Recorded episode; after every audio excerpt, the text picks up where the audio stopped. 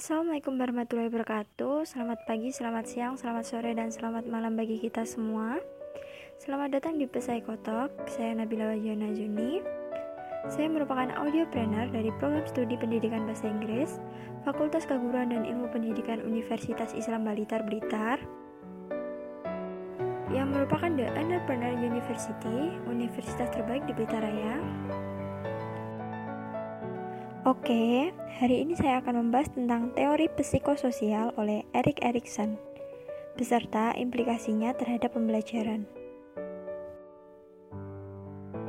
Yang pertama, saya akan membahas tentang siapa sih sebenarnya Erik Erikson.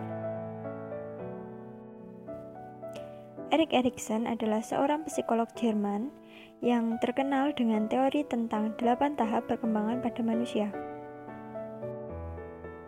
Beliau lahir di Frankfurt, Jerman pada 15 Juni 1902 dan beliau meninggal pada 12 Mei 1994 di Harwich. Beliau dibesarkan seorang diri oleh ibunya yang bernama Carla Abrahamson karena kedua orang tuanya berpisah sebelum beliau lahir. Erikson menyelesaikan pendidikannya di gymnasium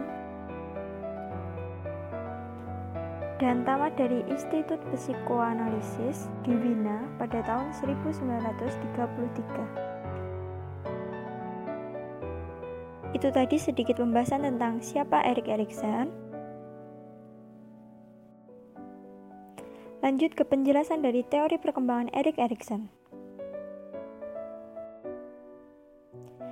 Teori psikososial Erikson berkaitan dengan prinsip-prinsip dari perkembangan secara psikologi dan sosial, serta merupakan bentuk pengembangan dari teori psikoseksual dari Sigmund Freud. Pertama, Erikson mengatakan bahwa manusia lebih berkembang dalam tahap psikososial daripada tahap psikoseksual. Kedua, Erikson menekankan bahwa perubahan perkembangan sepanjang hidup manusia bukan hanya dalam lima tahun pertama kehidupannya. Dasar dari teori Erikson adalah sebuah konsep yang memiliki tingkatan. Ada delapan tingkatan bagian dari teori psikososial Erikson. Setiap manusia dapat naik ke tingkat berikutnya walaupun tidak sepenuhnya tuntas pada tingkatan sebelumnya. Erikson percaya bahwa dalam setiap tingkat seseorang akan mengalami konflik atau krisis yang akan menjadi titik balik dalam setiap perkembangan. Salah satu elemen penting dalam tingkatan psikososial Erikson adalah Perkembangan mengenai persamaan ego. Perkembangan ego akan selalu berubah berdasarkan pengalaman dan informasi baru yang didapatkan seseorang sebagai hasil dari interaksinya dengan orang lain. Ego yang sempurna, menurut Erikson, mengandung tiga aspek, yaitu 1.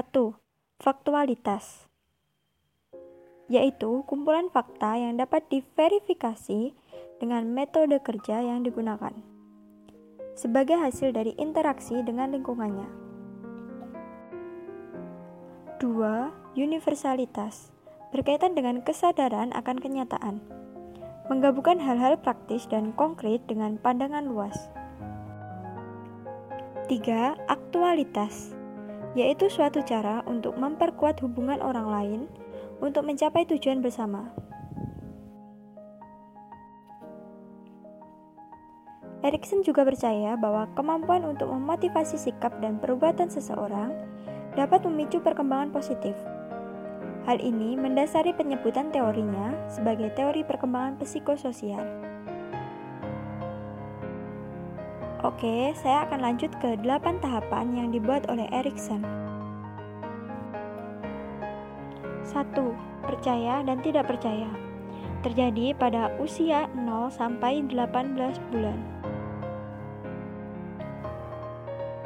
Hal pertama yang akan dipelajari oleh seorang anak atau bayi dari lingkungannya adalah rasa percaya pada orang-orang di sekitarnya, terutama pada ibu atau pengasuhnya yang selalu bersama dia setiap harinya.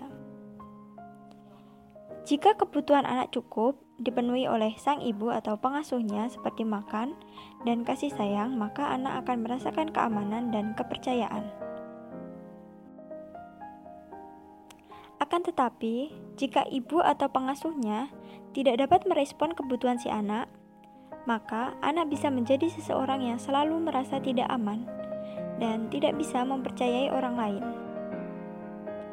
Menjadi seseorang yang selalu skeptis dan menghindari hubungan yang berdasarkan saling percaya sepanjang hidupnya. 2. Malu dan ragu-ragu terjadi pada usia 18 bulan sampai 3 tahun. Kemampuan anak untuk melakukan beberapa hal pada tahap ini sudah mulai berkembang, seperti makan sendiri, berjalan, dan berbicara. Kepercayaan yang diberikan orang tua untuk memberikannya kesempatan bereksplorasi sendiri dengan di bawah bimbingan akan dapat membentuk anak menjadi pribadi yang mandiri serta percaya diri. Sebaliknya, orang tua yang selalu membatasi dan bersikap keras kepada anak dapat membentuk sang anak berkembang menjadi pribadi yang pemalu dan tidak memiliki rasa percaya diri, dan juga kurang mandiri. Anak dapat menjadi lemah dan tidak kompeten, sehingga selalu merasa malu dan ragu-ragu terhadap kemampuannya sendiri. 3. Inisiatif versus rasa bersalah terjadi pada anak usia 3 tahun sampai 6 tahun. Anak usia prasekolah sudah mulai mematangkan beberapa kemampuannya yang lain, seperti motorik dan kemampuan berbahasa. Mampu mengeksplorasi lingkungannya secara fisik maupun sosial, dan mengembangkan inisiatif untuk mulai bertindak. Apabila orang tua selalu memberikan hukuman untuk dorongan inisiatif anak, Akibatnya anak akan selalu merasa bersalah tentang dorongan yang dialaminya untuk mengambil tindakan. Namun, inisiatif yang berlebihan juga tidak dapat dibenarkan. Karena anak akan memperdulikan bimbingan orang tuanya kepadanya. Sebaliknya, jika anak memiliki inisiatif yang terlalu sedikit, maka ia dapat mengembangkan rasa ketidakpeduliannya. Nomor 4, tekun versus rasa rendah diri. Terjadi pada anak usia 6 sampai 12 tahun. Anak yang sudah terlibat aktif dalam interaksi sosial akan mulai mengembangkan suatu perasaan bangga terhadap identitasnya. Kemampuan akademik anak yang sudah memasuki usia sekolah akan mulai berkembang dan juga kemampuan sosialnya untuk berinteraksi di luar keluarga. Dukungan dari orang tua dan gurunya akan membangun perasaan kompeten serta percaya diri. Dan pencapaian sebelumnya akan memotivasi anak untuk mencapai pengalaman baru. Sebaliknya, kegagalan untuk memperoleh prestasi dan kurangnya dukungan dari guru dan orang tua dapat membuat anak menjadi rendah diri, merasa tidak kompeten dan tidak produktif. Yang kelima, identitas versus kebingungan peran. Terjadi pada anak usia 12 sampai 18 tahun. Pada tahap ini, seseorang anak remaja akan mencoba banyak hal untuk mengetahui jati diri mereka sebenarnya. Dan biasanya, anak akan mencari teman yang memiliki kesamaan dengan dirinya untuk melewati hal tersebut. Jika anak dapat menjalani beberapa peran baru dengan positif dan dukungan orang tua, maka identitas yang positif juga akan tercapai. Akan tetapi, jika anak kurang mendapatkan bimbingan dan mendapatkan banyak penolakan dari orang tuanya terkait berbagai peranannya, maka ia bisa jadi akan mengalami kebingungan identitas serta ketidakyakinan terhadap hasrat serta kepercayaan dirinya. Yang keenam, keintiman versus isolasi. terjadi pada usia 18 sampai 35 tahun. Tahap pertama dalam perkembangan kedewasaan ini biasanya terjadi pada masa dewasa muda, yaitu merupakan tahap ketika seseorang merasa siap membangun hubungan yang lebih dekat dan intim dengan orang lain. Jika sukses membangun hubungan yang erat, seseorang akan mampu merasakan cinta serta kasih sayang. Pribadi yang memiliki identitas personal kuat sangat penting untuk dapat mengembangkan hubungan yang sehat. Sementara, kegagalan menjalin hubungan bisa membuat seseorang merasakan jarak dan terasing dari orang lain. Ketujuh, bangkit versus stagnan. Terjadi pada usia 35 sampai 64 tahun. Ini adalah tahap kedua perkembangan kedewasaan. Normalnya, seseorang sudah mapan dalam kehidupannya. Kemajuan karir atau rumah tangga yang telah dicapai memberikan seseorang perasaan untuk memiliki suatu tujuan. Namun, jika seseorang merasa tidak nyaman dengan alur kehidupannya, maka biasanya akan muncul penyesalan akan apa yang dilakukannya di masa lalu dan merasa hidupnya mengalami stagnasi. Kedelapan, Integritas versus keputusasaan terjadi pada usia 65 tahun ke atas. Pada fase ini, seseorang akan mengalami penglihatan kembali atau flashback tentang alur kehidupannya yang telah dijalani.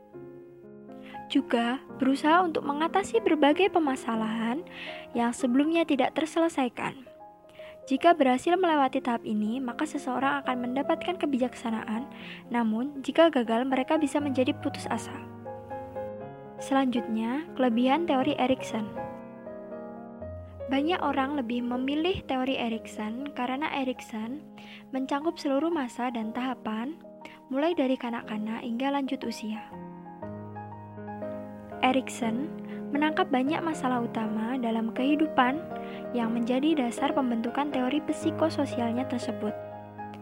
Teori psikososial Erikson dianggap lebih realistis karena membahas aspek kehidupan seperti sosial dan budaya. Yang terakhir, implikasi teori Erikson terhadap pembelajaran. Krisis tahapan ketiga dialami murid PAUD sampai TK, yaitu implikasi terhadap pembelajaran bisa dilakukan dengan pengenalan lingkungan.